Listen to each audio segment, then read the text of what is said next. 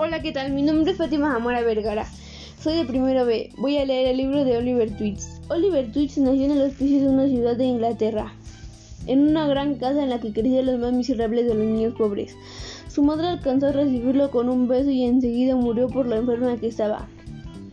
Tanta hambre pasó Oliver en ese lugar durante nueve años seguidos que se convirtió en un niño pálido, muy delgado y bajito. En el hospicio no se veían nada de su padre, y aunque habían visto a su madre poco antes de que muriera, tampoco sabían quién era ni cómo se llamaba ni nada de ella. El nombre de Oliver Twist lo había inventado un empleado del hospicio llamado Bumble.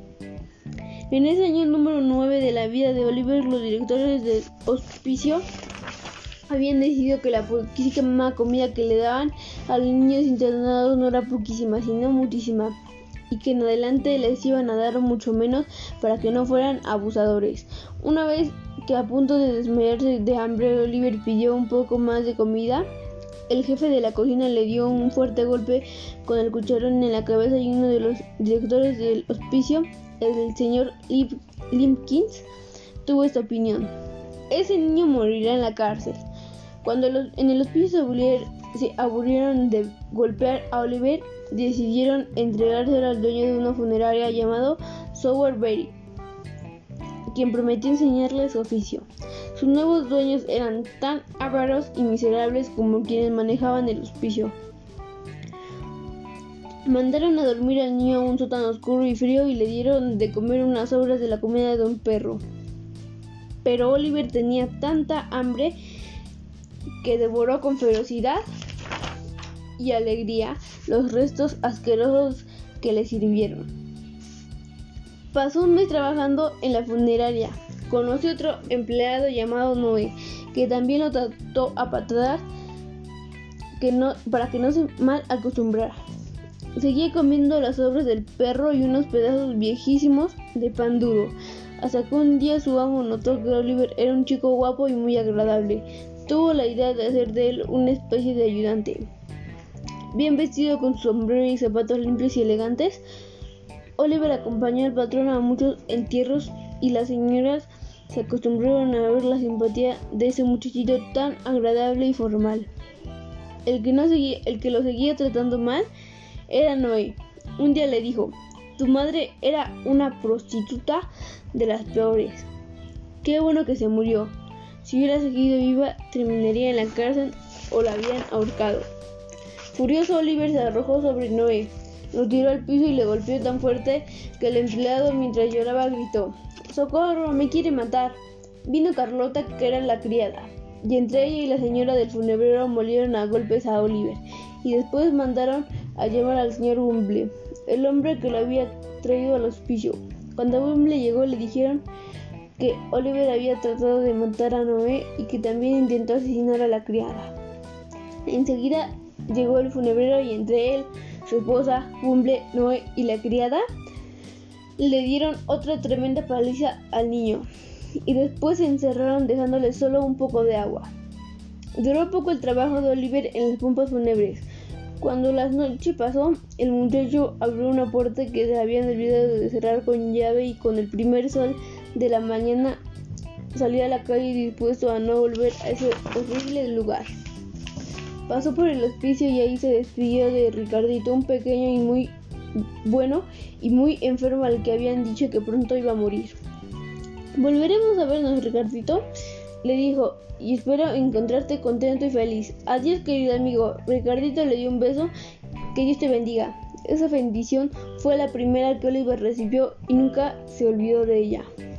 Luego se puso a caminar hacia Londres, la gran ciudad estaba a unos 70 kilómetros de distancia, mendigo, pero nadie le daba nada. Pasó hambre y mucho frío en las noches heladas, durmió poco y mal tirado en cualquier parte. A los siete días de caminar llegó a un pueblo llamado Barnet. Buscó el centro del pueblo y se sentó a descansar. Allí vio a un muchacho de su edad que lo miraba. El muchacho se acercó a conversar. Era muy simpático, le compró un pan y robó un pedazo de jamón que Oliver devoró en dos minutos. Y lo llevó a una posada donde pidió una habitación para los dos. Maravillado por haber encontrado a un amigo tan generoso, Oliver no se dio cuenta de que el muchacho era ladrón y que su trabajo era buscar a otros muchachos para que también se convirtieran en ladrones. Al día siguiente fueron a Londres y su nuevo amigo lo llevó a conocer a Fagin, un hombre feo y sucio que lo recibió muy contento y le dio comida y agua con ginebra, una bebida que lo hizo dormirse. Al día siguiente Oliver vio a su amigo, al que llamaban Truan. Le entregaba dos billeteras con dinero a Fajín y que otro le daba unos pañuelos de seda. Después los tres jugaron un juego que Oliver miró asombrado. Fajín se guardaba cosas en las bolsas de su ropa y los muchachos trataban de quitárselas sin que se diera cuenta. Uno lo pisaba o lo empujaba y el otro sacaba lo que llevara en las bolsas. La inocencia de Oliver era tan grande que no se daba cuenta de que todos eran ladrones. Un día lo llevaron a la calle para que viera cómo ocultaban y aprendiera el oficio. Eligieron a un anciano caballero que leía sentado en, un en una fuente. Oliver se había quedado apartado para mirar. Aunque todavía no sabía qué iba a ver, lo comprendió cuando Truan y su amigo le sacaron un pañuelo y unas monedas de plata y huyeron a la carrera. Sin pensar nada, Oliver también corrió. Y en ese momento el anciano y la otra gente se dieron cuenta de lo que había pasado. Y comenzaron a gritar, ¡Al ladrón! ¡Al ladrón! ¡Deténganlo! Los que vieron oír a Oliver creyeron que él era el ladrón y lo persiguieron hasta alcanzarlo y llevarlo al fin.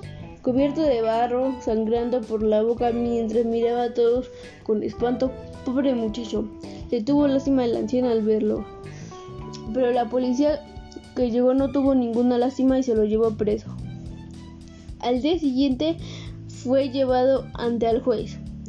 El anciano robado estaba en la sala y miraba y miraba a Oliver.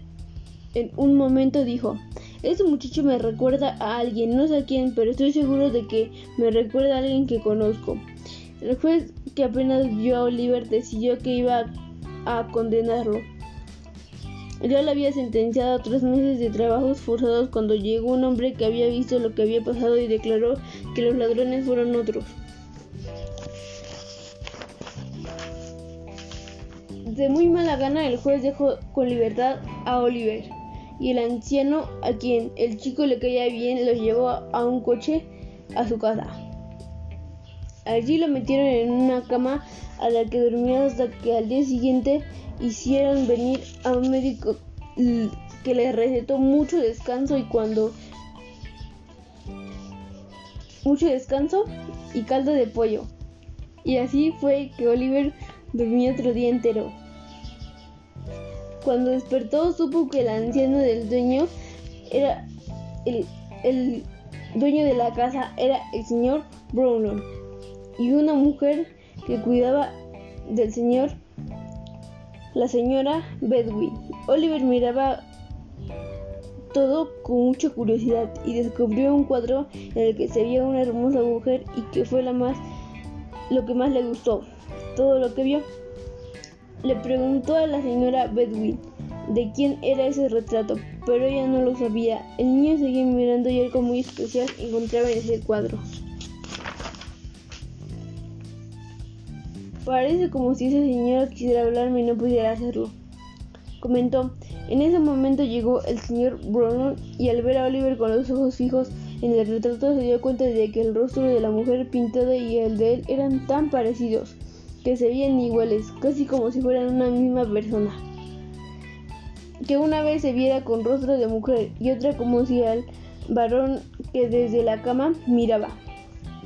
Mientras en la mansión Brownlawn pensaban estas cosas, en la cueva donde vivía Fajín, este se enfurecía y al enterarse de que Oliver ya no estaba entre sus jóvenes ladrones, agarraba por cuello a Truan y le exigía, quiero que lo encuentren y me lo traigan. Búscalo o te arrancaré la cabeza. El Truan supo que Oliver se lo había llevado a la policía y averiguó que un juez lo había declarado inocente y después que se lo había llevado el anciano, el caballero al que robaron. Pues a ese anciano me lo traes a Oliver y me traes a Oliver. que exigió Fagin. Y en la casa del señor Brunlund, el anciano le explicaba a Oliver que quería conocer bien su historia. Ya sabía que era huérfano, pero le faltaba saber de dónde venían, quiénes habían sido sus padres y cómo había llegado al hospicio en el que se escapó. Bruno tenía unos libros, algunos habían que devolverlos a un librero y otros debían pagarse. Quería resolver eso enseguida porque el librero necesitaba el dinero. Yo puedo llevar sus libros y pagar lo que usted ha comprado, dijo Oliver. Ya se estaba haciendo de noche y al señor Bruno no le gusta que Oliver anduviera solo en la calle. Pero el muchacho insistió porque quería hacer algo de beneficio en ese hombre tan bien que lo trataba. La mala suerte de Oliver hizo que la casa Brownland y la de Fagin estuvieran cerca de una de la otra. Y que una muchacha que trabajaba para Fagin lo viera y lo reconociera. Esa muchacha agarró con fuerza a Oliver y se puso a gritar en la calle fingiendo que había encontrado a su hermano que había escapado de la casa. Otro de los hombres de Fagin que trabajan para Fagin los ayudó y entre los dos se lo llevaron y lo entregaron al jefe de esa banda de delincuentes. Fagin había notado que Oliver era hábil con las manos y que era convertirlo en un perfecto ladrón que robaba para él. Le hizo quitar la ropa que le habían dado en la casa Bruno y le dejó encerrado en un cuarto frío y oscuro.